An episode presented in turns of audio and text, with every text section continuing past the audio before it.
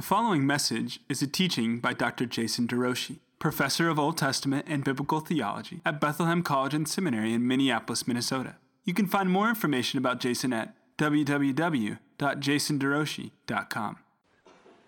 We are in our, Lord willing, final week assessing this issue of the millennium. And it was raised in light of our journey through Isaiah 24. This is what we read there. On the day that the Lord, on that day, the day of his intrusion to bring judgment on the world, on that day the Lord will punish the host of heaven in heaven and the kings of the earth on the earth. That is, all those who are high and all those who are low that stand against God and his people, he will punish them. They will be gathered together as prisoners in a pit. They'll be shut up in a prison, and after many days, they'll be punished. After many days, they'll be punished. Then the moon will be confounded, the sun ashamed, for the Lord of hosts reigns on Mount Zion and in Jerusalem, and his glory will be before the elders. We read in Isaiah 27 1 In that day, Yahweh, with his hard and great and strong sword, will punish Leviathan, the fleeing serpent, Leviathan, the twisting serpent. He will slay the dragon that is in the sea. So I, have said I think this serpent is, is one of those high figures who is bound up, imprisoned for a season, and then after that, it says he will be punished. So I'm taking some days. Next time we're gathered together with me, we'll be jumping into Isaiah chapter 40 and just pushing ahead through this book, looking at gospel rich texts that focus on the servant Savior in the book of Isaiah. But today we are in the millennium once again, and I'm offering an argument, a biblical argument, for a realized millennium, meaning that the period of a thousand years that's spoken of in Revelation 20, which is where you can turn in your Bibles right now, Revelation 20, the period of a thousand years that's being envisioned there is actually the church age between the first and the second appearings of Jesus. Here's my thesis that the millennium is realized during the church age as God limits Satan's deceptive powers and lets deceased Christians reign with Christ in heaven. The millennium began at Christ's resurrection and Pentecost and is concluded by a resurgence of Satan and his servants' deceptive assault against the church, followed by their defeat that is, the defeat of Satan and his servants and their eternal judgment. So last week after class, I got an email from Scott Jameson saying, okay, it would serve me and probably some others in the class to get a better grasp as to where the landscape is in evangelicalism regarding the question that we're dealing with. Or at least tell me where our Bethlehem leaders are at. So on Sunday, I sent out a poll to all of the Bethlehem College and Seminary faculty and all of the Bethlehem staff, elders, and pastors. And I have been saying that as best as I can assess in my now in my 12th year at Bethlehem that the two of the four positions that I presented that these are the two that I think our leaders would most closely align with the historic premillennial position, wherein we're in the church age right now. It will climax in the tribulation. Jesus will appear again, and the millennium will start thereafter. And then new heavens and the new earth will come after the millennium, all of that future. Or the amillennial or realized millennialism, millennial position, which I'm arguing for.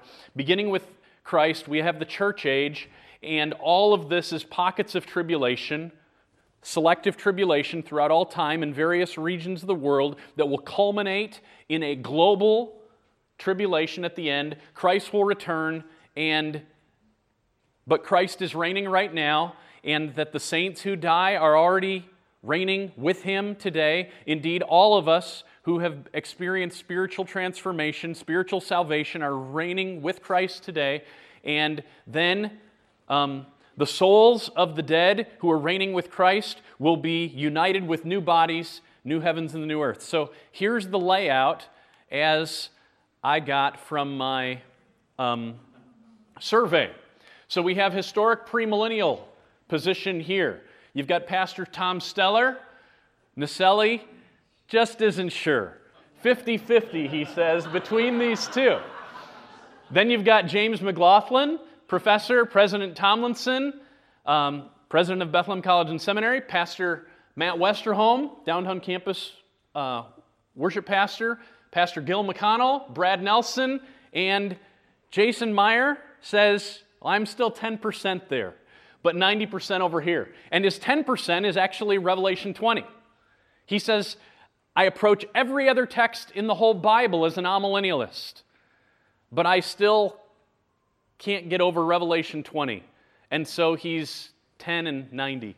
Then we've got Pastor Jack Delk, who says he would fit in a dispensational premillennial position, but he modifies it with a mid trib rapture. Then, as I told you already, the Joe Rigney, he's always on the outside. Uh, he's the, our token postmillennialist. And then we have most of the faculty and staff pastors at Bethlehem would affirm the view that I'm arguing for in this class today realized millennialism. So that would be Brian Tabb, half of Andy, Matt Crutchmer, Travis Myers, Ryan Griffith, all those faculty at Bethlehem College and Seminary. Chuck Steddom is a 25 amil, 75 undecided pan mill, meaning it's all going to pan out some way. But he, he, he's kind of, he favors the, he, he has something going here in the amil side. Um, we have uh, Zach, thank you. Zach Howard at the seminary. Jason Meyer, here's his 90% half. I don't know if that means like his feet or his, the top of his head, which one's on each side. But uh, um, so then we've got Bowers. Uh, Jonathan Bowers, he's a faculty at Bethlehem. Um, we've got, man, all these names are leaving me. Paul Poteet, Ken Curry, Daniel Visbicki, Kenny Stokes, Vince Johnson, David Livingston, uh, Richie Starks, and uh, Aaron Davich. All of them realized millennialists. Then we've got um, John Beckman and Lance Kramer, both faculty at Bethlehem. They're still in the pan mill realm. Uh, not quite certain. Um, Brother Ken Anderson, uh, Keith Anderson, pray for him. He fell last night, hurt his head. He was found on his driveway. Um, and he's okay, he's stable, but um, just, just concerning for him. Brian Pickering, Dan Holst, Pastor Chuck, Pastor Sam. Pastor Sam sent me an extended long email telling me why he's still undecided. And uh, so you asked, there it is. What does Piper mean? Um, so Piper would put himself here, an optimistic premillennialist. I've heard Pastor John say that, and I could only take a stab guessing what he means, so I'm not exactly certain. He would affirm Pastor John, and I, have heard him sh- share this story. Some of you have heard it. Um, there was an older brother when he first came in the 1980s to Bethlehem who was confident in this camp, dispensational, premillennial, holding to a pre trib rapture that Jesus is going to come and take the church out of here and that the church will not experience the extensive tribulation. And Pastor John said, I, I don't think that. I think we'll live through it. But know this, and I would say the same thing. If you find yourself holding to a rapture of the church that means the church will leave at some point before the tribulation or maybe midway through the tribulation, and that happens to be the actual position of Scripture, then when you go, if, if you would just you know, grab onto the rest of us, um, that would be great because we would want to go with you. Um, but I will say this if it happens that as the historic premill guys and the amill guys affirm, the church is going to live through the ultimate tribulation, and that the church, even now, has, is experiencing real pockets of tribulation all over the globe. As John said in 1 John 2:19, you've heard that it's the last hour. I tell you it is the last hour. You've heard that the antichrist is coming. I tell you that many antichrists have already come among us. That's why we know it's the last hour. And the last hour is the phrase in the Greek of how Daniel and only Daniel in Daniel's, every time Daniel says, This is what will happen in the last days, this is what will happen in the last days, the Greek translator of Daniel always translated it the last hour. And John likes Daniel. And so when he says, We know it's the last hour, he's got Daniel in the back of his mind and he's saying, Tribulation is already upon us. False teaching and persecution, the two tenets of the anti anti anointed one in the book of Daniel. That is the Antichrist in the book of Daniel the one who is against the, the Redeemer that God will raise up. His two key traits are false teaching and persecution. And John said they've been happening since the days of Christ against the church. And yet, it can't hold the church. Oh, by symbolic, meaning yes, it's still a, it's still a millennium, but the thousand year label is a symbol for an extensive amount of time, perfect in God's mind use of numbers throughout Revelation would point in the direction of symbolism. And even those who hold to a historic pre mill future millennium, most of them would affirm we're not looking for a specific, uh, like the thousand year time is up and now it's over. It would be much more akin to, with God, a day is like a thousand years. No, a thousand years is like a day. That's what I mean with God. Elizabeth. The question is, where does Dr. Mike Rusten fall? He would, um, he would fall here. He, he doesn't hold to classic dispensationalism. He would hold that the church will, will walk, go through the tribulation, that it will get greater than it is now, it'll be global, and the church will go through, um, and then there will be a, an actual historic millennial period um, where Christ is reigning in body on earth, where there are those who have resurrected, um, where there's a mixture of those who've been transformed and those who haven't been. That's what the millennium requires, a future millennium. That there are still sinners on earth, and, there are st- and then there's the redeemed. And um, so, if you've ever gone to a Revelation seminar at Bethlehem and Dr. Rusten has taught, his approach to Revelation is different than mine, and he would fall in the, the left column. Professor Rigney's view is right here. Um, it's post millennium in that Christ, Christ's return comes after rather than before the millennial period. And what the millennial period is, is very comparable to what I'm arguing it is, but he views it as future rather than present. So that he, the postmillennial view thinks that, okay, we're in the church age and it's bad. But a time will come where the church will actually fill the globe with the, that the main religion, the dominant voice, the it, will be a, a period of peace, a period of um, where the church has just filled everything and everyone is recognizing it. Not that everyone will be saved, but that um, it will be a period of peace and success and great victory for the church. So rather than things getting worse before Jesus comes, things will get better before Jesus comes. And as you can see, most of the most of the staff at Bethlehem, both most of the staff at Bethlehem don't think that that's the right reading of the text. Uh, so the question is, when I when I started teaching at Northwestern in 2005, I was a very comfortable historic pre-mill guy with questions. So I probably would have been 60 40.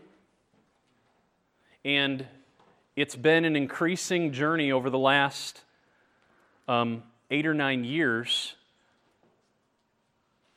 of reading the prophets increasingly that have taken away text after text that I thought was a future millennial text and identified it with the age of Christ, the inaugurated millennial view that in Jesus' coming, he's bringing this. He's already reigning.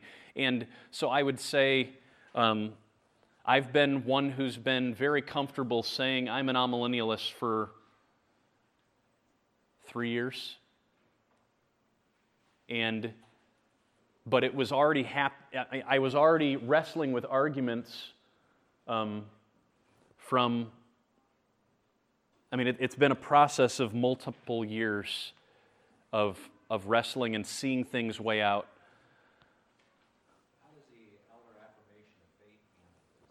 The elder affirmation of faith at Bethlehem requires and celebrates that Jesus will return bodily, that the church will rise bodily, that we will see the defeat, complete defeat of all evil, and that Christ will reign with his people forever. It's that broad.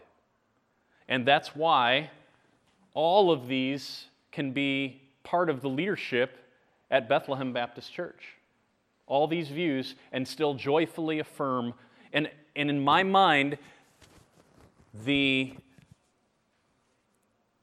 the idea that um, Christ has inaugurated but not consummated, begun but not completely fulfilled, Old Testament hopes is necessary in order to read the New Testament rightly. Most people put the doctrine of the last things at the end of the book. Like, have any of you seen Wayne Grudem's systematic theology? So it's a big book of doctrine, and the last chapter is the last things. I would be more prone to put the chapter on the last things first. Because all the church's doctrine is end times theology. All the New Testament is latter days theology. It's understood to have been inaugurated. And so there's part of the latter things that haven't come about, but a big part of it is already, already happening. And so we, we understand this inbreaking of the future in the person of Christ to be an inaugurated reality. And every, everyone would affirm that type of language. The question is just on the specific question of this millennium, how are we to understand it within the big flow of the Bible? And I would put this where Bethlehem does as a bottom tier issue, meaning that godly brothers and sisters that are part of the same body can function day in and day out without very much of a difference in our pursuit of God at all and have differences of opinion on this, this one issue. The question is Does the historic pre mill view have built into it the idea that, what was your word? Nation of, Nation of Israel is waiting for the fulfillment of specific promises. Now, let me offer this in two sides. I'll just, the premillennial view, whether you're historic premill or dispensational premill, does have built into it, usually, the idea that there are certain promises given to Israel that necessitate fulfillment in something other than the new heavens and the new earth that are not done yet. Specifically, it's the land promises. Now, if you restrict that future land promise to a national state of Israel in the future, meaning that all those future Jews will still be part of the church, but they have an inheritance that is distinct from the, all the adopted Gentiles that are part of the church, and that the land promises are specifically for a national Jewish people, then that makes you dispensational premillennial. But if you believe that the land promise still, that, that the Bible would require an actual fulfillment of a land promise before the new earth, but that both Jews and Gentiles, because they're all one man in Christ, all of them adopted into Jesus and Jesus has purchased it, that when he comes and reigns on earth, then both Jews and Gentiles will enjoy the land together, but that the land promise still requires fulfillment prior to a new earth, that would make you a historic premill guy. Now, you could hold to either historic premillennialism or amillennialism, believing that in Jesus every promise is yes, that in Jesus is bound up the land promise. In Jesus, his spirit, the spirit of Christ, fills the church. He is the localized temple. We don't have a building anymore, we have Jesus. So that in Jesus, you meet the very presence of God and a location. And that location now, through the church, has moved from Jerusalem Judea, Samaria, to the ends of the earth. That the temple, in its expanding through the people of God, that the land promise is beginning to experience its global reality spiritually, and then it will include the whole earth, as it says in Romans 4:13. What Abraham was expecting was to inherit the world. And that it'll come in the new heavens and the new earth when the temple has become everything, the Holy of Holies has filled everything, the centralized Jerusalem, the city of Jerusalem, is filled the whole planet and this is the view that I have, you could be either a pre- historic premill guy that says it's not required to have a millennium in order to fulfill all the Old Testament promises. It's not required, but it is taught. Or you could be an amill that says it's not required and it isn't taught. That the land in, in the Old Testament was but a picture of something greater. It was always expected to fill everything, and in Jesus it will come and it'll come in the new heavens and the new earth. So we're not pushing aside a land promise, we're seeing it reach its ultimate culmination in filling the whole world in a new earth. Just as God had planted Adam in paradise, called him to serve and guard, and not only that, there's a garden, and outside are the beasts of the field. And God's call was Fill the earth, multiply and subdue it. Yet his commission was to serve and guard this sphere called the garden. But he's supposed to fill the earth, multiply and subdue it, suggesting that as he serves the garden, there would be an expansion of the garden, that the garden would be ever growing until the glory of God through his image bearers filled the earth as the waters covered the sea. That that was the original vision. The promised land had the similar scope that it started with lands and that always the vision was that it would fill, it started with a land and it would fill lands. And in Jesus, we see that happening. So, where do we put Isaiah chapter 2, where Jerusalem will be raised up and all the nations stream to it? I put that as already happening right now. As the book of, as Galatians 4 25 says, Jerusalem is already our mother, meaning that that holy city has given birth to us, and we have new birth certificates, as it says in Psalm 87. Whether you're from Germany or Ireland or Nigeria or Kenya, Psalm 87 says all of us have new birth certificates so that in Zion it says this one was born there. This one was born there. And the book of Hebrews, chapter 12, explicitly says, We have not come to Mount Zion. All of us, as Christians, have already come to the Jerusalem that is above. We've gathered to that Jerusalem already. So I would see in Jesus' coming, he's bringing Jerusalem to earth. And in our coming to Jesus, we're fulfilling the promises of a global salvation, both Jesus reaching out, ultimately through his church, and wherever the church goes, Jesus' presence is there The temple is being experienced. And so, as people gather to Jesus, wherever they're at on the planet, they're gathering to Jerusalem. And it's being fulfilled. Oh, the present day modern Temple Mount Yeah. in. Is that a, is that a relevant issue in your theology? So the question is yeah, is that a relevant issue in my theology or is it not? The, the physical location of the temple in Jerusalem right now. And I would say it's not irrelevant in my theology, but it's probably not relevant in the way that you might be thinking of. By what I mean is that is that the location of Jerusalem itself on earth I think is like any other city on the planet and not any more special or distinct. The Jerusalem in heaven means everything. But did anything happen in 1948 that is significant on the map? That is the bringing together of the nation state of Israel? I don't see that promised anywhere in the Bible that that would happen. Those that would be part of the restoration, all of them would be surrendered to God as king. And that's not at all what happened in 1948. That's not what that, that's just a physical people who are who God declared in Hosea are not my people. They're like the nations, most of them, and they became a territory just like South Sudan became a country last year. But I believe we're still anticipating heightened jealousy to rise from Jews toward the work of God among the Gentiles until all of the Gentiles and all the Jews who God has elected in Christ are brought together.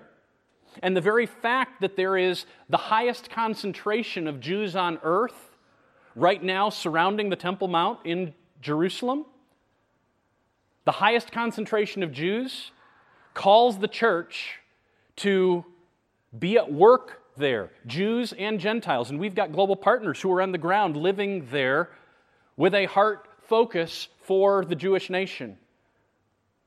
God, ethnicity is still part of the future.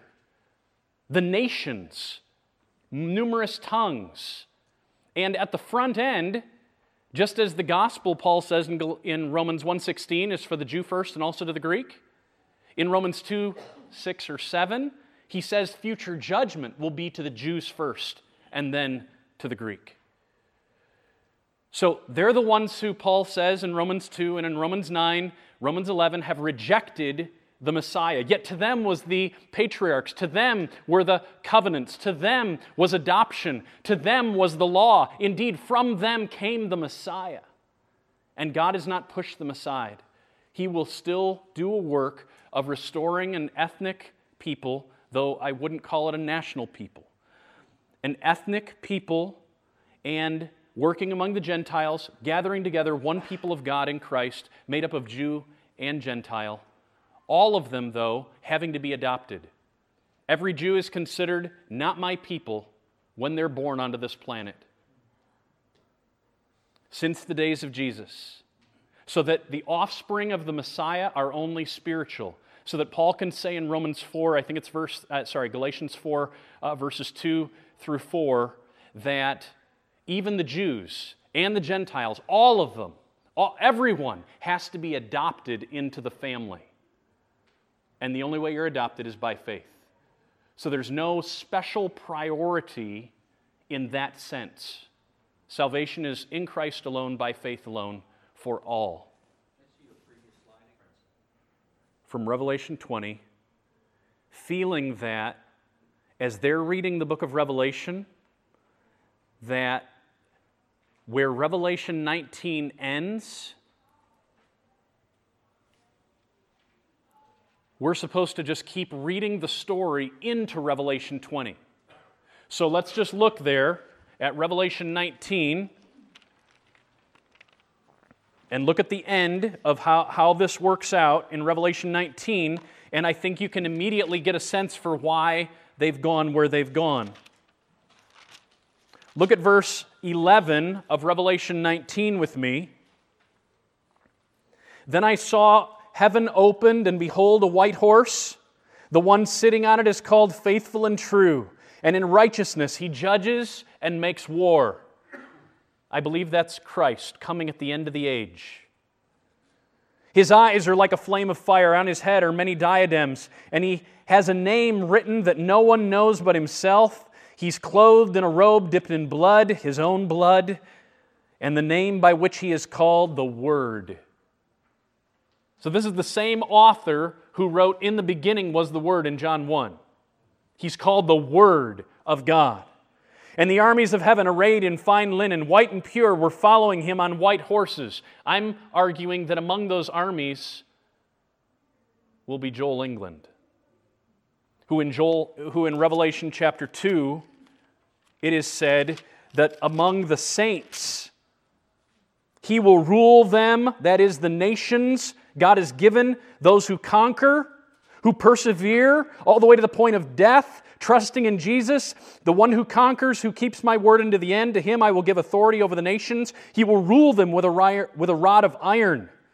That is the one who conquers, will rule the nations with a rod of iron, as when earthen pots are broken in pieces, even as I myself have received authority from my Father. This is Jesus talking. So, Christ will arrive with his armies. I saw the angel, verse 17, back in Chapter 19 I saw the angel standing in the sun with a loud voice. He called to all the birds that fly directly overhead Come, gather for the great supper of God to eat the flesh of kings, the flesh of captives. Notice it's the great supper. If you remember Zephaniah, God has a sacrifice. It's called the day of the Lord. And people will consume the sacrifice. The guests are invited in to eat. And those that are sacrificed are not animals, but people.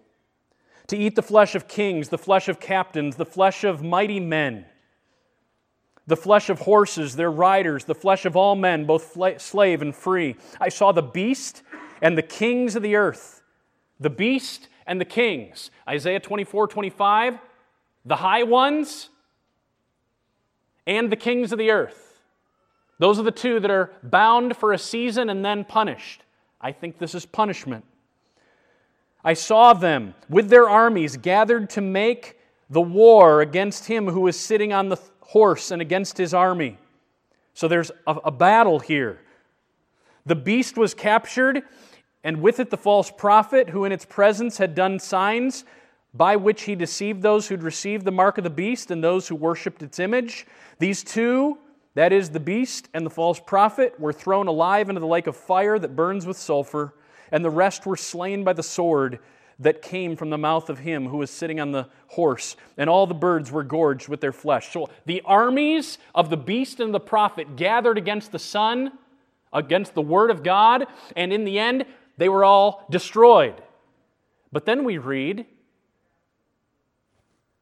then I saw an angel coming down from heaven, holding in his hand the key to the bottomless pit, and he seized the dragon, the ancient serpent, who is the devil, and bound him for a thousand years. So you just read the story on through, and it seems as though, oh, wait, we're not done. The beast and the prophet were the henchmen of the Satan, and now Satan's going to be judged. And so we read that the thousand years happens, and then we come to verse 7 of chapter 20, and when the thousand years were ended, Satan will be released from his prison and will come out to deceive the nations that are at the four corners of the earth, Gog and Magog, to gather them for the battle. Their number is like the sand of the sea. They marched up over the broad plain of the earth, surrounded the camp of the saints, the beloved city. But fire came down from heaven, consumed them, and the devil who had deceived them was thrown into the lake of fire and sulfur. And then the ESV says, where the beast and the false prophet were. And that sounds like they were already there. And they will be tormented day and night forever. So if you just read the story that way and don't put a full break between 19 and 20, the result is premillennialism. And that's, that flow is what Pastor Jason says he can't get over it, and it still makes him even though every other text in the Bible that I've pointed to many of them suggest an Amil reading to Pastor Jason, when he reads Revelation 20, it seems as though its chronological flow successively after, in succession after chapter 19, and that brings forth the idea that there's a final judgment at the end of the tribulation, and then there's a millennial period, and then another judgment and another battle. Two Armageddons, correct. And in your Christ comes back with That the battle, if you look at verse 8, the word, so you see Gog and Magog in chapter 20, verse 8. Satan will come out to deceive the nations that are at the four corners of the earth. Gog and Magog to gather them for the battle. Their number is like the sand of the sea. Now, what's, I would just say, if all the enemies of God were killed a thousand years earlier, now we have enemies of God that are like the sand of the sea. And they've come from somewhere, apparently grew during the time when Jesus is reigning on earth, and animosity is put down and Satan's in a bottomless pit. That there seems to be some level of inconsistency there. But notice also that in verse 8, it says he wants to gather them for battle. The ESV just says battle, the Greek text has the battle. Gather them for the battle. And in chapter 19, a battle was mentioned. Verse 19, 19, I saw the beast and the kings of the earth with their armies gathered to make the battle. It's exactly the same word, polemos. And so, the, in my mind, the ESV translator is probably a historic premill guy. I think, because he, he, he's, he's not distinguishing the fact that it's the battle rather than a battle. And if you have the battle in chapter 20 and the battle in chapter 19, I think most likely they're the same battle. And that means then that we're supposed to be reading potentially the book of Revelation not as a chronological schema, but as a progression of parallelisms. Seven of them, where there's these cycles that keep retelling the same story from Christ's resurrection to his second coming from different angles with different elements in each story, and that at 19, I'm arguing, is a full break, and that at chapter 20, the story starts over again right at the beginning, and the millennium is the church age. And that the battle that 20 verse 8 talks about is the same battle we read at the end of 19. In Revelation 19:6, the marriage of the lamb is anticipated. So I heard what seemed to be the voice of a great multitude, like the roar of many waters, like the sound of a mighty pearl of th- peals of thunder, crying out. This is, this is like a culminating event. Like salvation is finally coming. Ultimate end. And, and scholars will read the marriage supper of the Lamb as talking about nothing in the millennium, but after the last judgment. That's when the full, the final end comes. But it's setting us up for the battle that's portrayed at the end of 19. And it says, Hallelujah, for the Lord our God, the Almighty, reigns. Let us rejoice and exult and give him the glory. For the marriage supper of the Lamb, the marriage of the Lamb has come. His bride has made herself ready. In my mind, that seems to be setting us up for what Revelation 21 talks about. Show me the bride. And he shows him Jerusalem coming down from heaven, new heavens and new earth. The time has come for the groom and the bride to be reunited. And then what happens right after this event is the rider on the white horse bringing a battle that seems to be the last of all battles. And then there's a thousand more years until the marriage supper of the Lamb is actually realized in a premillennial view. Even though they're singing the song at the end of 19 as if it's the last battle is coming, the groom is on his horse, he's coming to get his bride. I think that's how we're supposed to read it. And then there's a full break, and the story begins again. Now we've got nine minutes. and I haven't even gotten to slide three, right? It's a symbolic nine minutes, right? Right. Okay. So, one thing that we've done here is um, unexpectedly, we have introduced something that I haven't gotten to argue for yet. And that is that Revelation is best read as this progressive parallelism. Notice how this seems to be working in the book. There's a prologue, and then the seven letters to the churches, the seven seals, the seven trumpets. There's seven visions of warfare, seven bowls of plagues, seven visions of victory, seven visions of the end and new creation. And there's seven of them. And each one has seven parts. And what's amazing is that each of the seven parts, sorry, so there's seven total here. Then there's, each one of these has seven distinct units that we could lay out um, I have them all here, all the sevenths. It's all there. But what I want to draw attention to is this the seven visions of victory come to an end at, seven, at 1921, and I'm saying that a new seven starts at 20, verse 1. But to argue this, why don't you turn with me back in your Bibles to Revelation 20?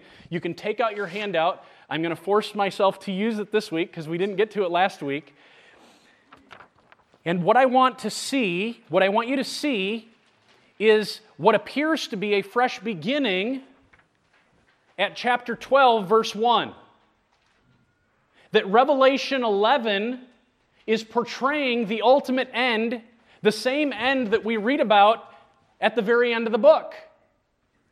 So just turn with me back to Revelation 12.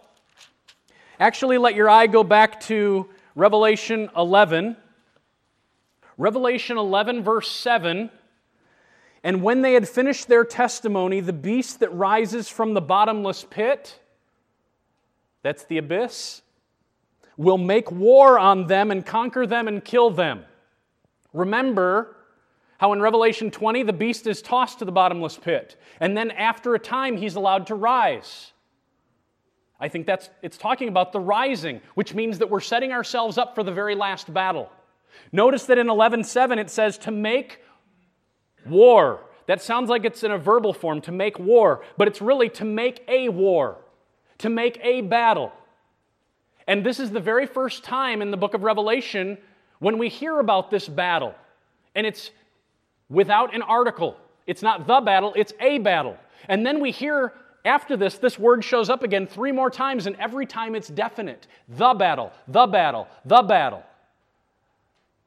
And we see the battle in Revelation 19, 19, and the battle in Revelation 20, verse 8. And I'm suggesting it's the same battle that we're talking about here. Once you learn about a battle, you can call it the battle because everyone knows which one you're talking about. And it's not multiple battles, it's a single battle. So then the war comes, and God intrudes, verse 15 of chapter 11. Then the seventh angel blew his trumpet, and there were loud voices in heaven saying, The kingdom of the world has become the kingdom of our Lord and his Christ, and he shall reign forever. The kingdom of the world has become the kingdom of our Lord. This is the end. There's nothing more. Satan is defeated.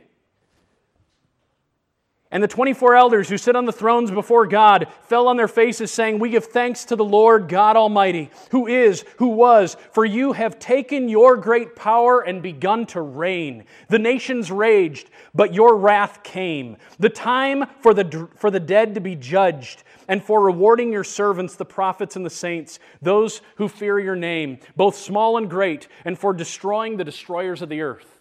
Chapter 11 ends a unit, and then we start in chapter 12. And what I'm saying is, You've come to the end of the church age, the end of the culminating event in chapter 11. Now we're going to go back and we're going to look at the story again from a new angle. And we're going to start in heaven. And a great sign appeared in heaven. Look at chapter 12, 1 with me. A great sign appeared in heaven a woman clothed with the sun, with the moon under her feet, and on her head a crown of 12 stars. She was pregnant, was crying out in birth pains and agony and giving birth. And another sign appeared in heaven. So on the one side, you see a woman getting ready to give birth to a child. a child of hope, a child of promise. Think Isaiah. And the woman is a picture, I believe, of the people of God that have been hoping. It's, it's a picture of Jerusalem, the ultimate Jerusalem. It's a picture of, but it's also embodying, embodied in the person of Mary. It's the offspring of the woman that Genesis 3:15 promised would slay the serpent. It's the woman. And she's giving birth, but there's another vision. And another sign appeared Behold, a great red dragon with seven heads and ten horns, and on his heads seven diadems. That's Daniel chapter 7. His tail swept down a third of the stars of the heaven and cast them to the earth. The dragon stood before the woman who was about to give birth, so that when she bore her child, it might devour it. Think about what Herod was trying to do when Jesus was born. She gave birth to a male child, one who is to rule all nations with a rod of iron. That's Psalm 2. I will make the nations your heritage, and you will rule the kings of the earth with a rod of iron. But her child was caught up to God and to his throne. The child king was not held by the scheming plans of the dragon. He was delivered, and now he's reigning with God, the ascension. And the woman, though, whose embodiment of the people of God, of Jerusalem, she fled into the wilderness where she has placed and where she has a place prepared for God in which she is to be nourished for three and a half years 1,260 days. This is the last week of Daniel chapter 7. 70 weeks of years, the last week has the first three and a half years of peace, the second three and a half years of chaos. And the woman embodying the people of God, the child is safe, and the, peop- the, the, the woman is now being preserved in the wilderness from the dragon during this period. Think the devil is bound. Now we're going to retell the story again. It's the same group, but we're going to retell it now from a new angle. Now, war was in heaven. And as we do, I want you to take out your sheet here and look with me at the parallels that we're going to find between Revelation 12 and Revelation 20. I think we're telling the same story. Now, war arose in heaven, Michael and his angels fighting against the dragon. And the dragon and his angels fought back. That's verse 7. Verse 8. But the devil, the dragon, was defeated, and there was no longer any place for them in heaven. So, verse 9, the dragon was thrown down. That ancient serpent, that's exactly the language that we find in Revelation 20, was thrown down. That one who is called the devil and Satan. Notice who he is. He's the deceiver of the world. He was thrown down to where? Not an abyss, to the earth. That's what I was arguing, that the abyss is none other than the sphere of his rule on earth. And his angels were thrown down with him. All those demons that we see in Jesus' day are filling people's lives. And yet now the future is going to intrude the power of God, and he's going to begin to cast out the demons because he's bound the strong man. And I heard a loud voice in heaven, verse 10. Now, hear this. I'm saying this started with the rising of Christ. Now, the salvation and the power and the kingdom of our God and the authority of his Christ, all, authority in heaven and earth have been given to me. That's right what he declares right after his resurrection. The authority of Christ have come. Why? For the accuser of our brother, brothers has been thrown down. Last week I talked about that. Satan's accusing power and Brother Tom prayed it this morning in his pastoral prayer, filled with rich theology. Satan can no longer accuse people, believers, before the throne of God because now God has proven that He is just and the justifier of all who believed by sending His own Son, Jesus. They've conquered Him. So uh, the accuser of our brothers has been thrown down, the one who accuses them day and night before our God. No longer is he there. And they have conquered him by the blood of the Lamb and by the word of his testimony. Verse 11 For they love not their lives even unto death. Therefore, rejoice, O heavens, and you who dwell in them. But woe, hear this. When we say that Satan has been cast down, do we mean that he is fully separate? No. It says, Woe to you, O earth and sea, for the devil has come down to you in great wrath, because he knows that his time is short. That's what's happening today. But even though he has great wrath against the people of God, that great wrath cannot stop the church. He can't accuse us anymore. We are held in the grip of the Son and of the Father. And Satan knows right now his time is short. Yeah, it's a millennium. Compared to the ages that preceded, his time is short. And at the end of the millennium, I believe, he will be brought all the way down. And he knows it. And when the dragon saw that he'd been thrown down to the earth, he pursued the woman, who I'm saying is an embodiment of, of, of the true Jerusalem, the true people of God who had given birth to the male child. But the woman was given the two wings of the great eagle so that she might fly from the serpent in the wilderness. Like Christ in Mark chapter 1. In the wilderness, that's where he was, that's where we're all born, but now we have a protector. And he comes and swoops down and, and protects us takes the church to the place where she is to be nourished for a time, times, and half a time, which is likely another allusion to the three and a half years, 1260 days, straight out of Daniel. The serpent poured water, listen to this, like a river out of his mouth after the woman to sweep her away with the flood. That's what the devil has been doing for 2,000 years, trying to destroy the woman and her offspring.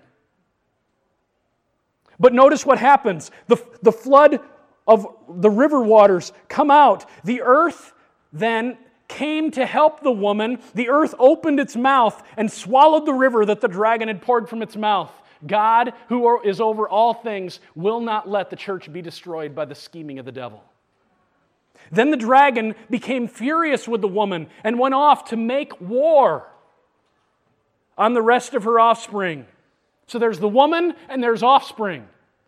There's the image of Jerusalem, and then all the church in every generation is considered the offspring of the woman, who's united with the offspring, the male child.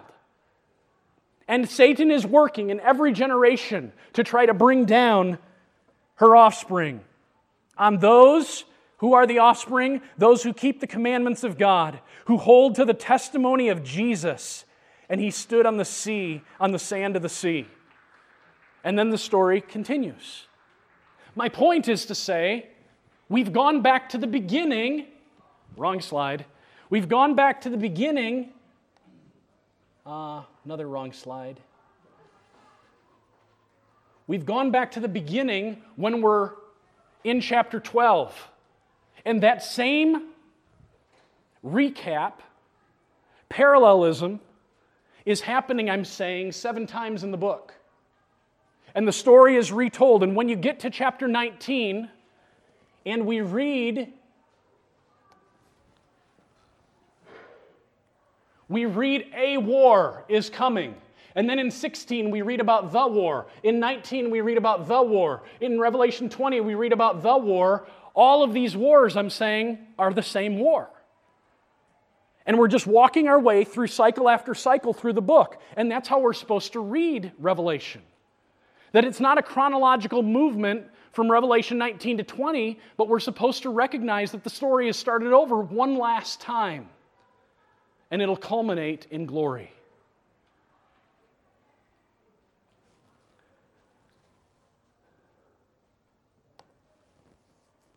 I had so much more I had hoped to say, but that's okay.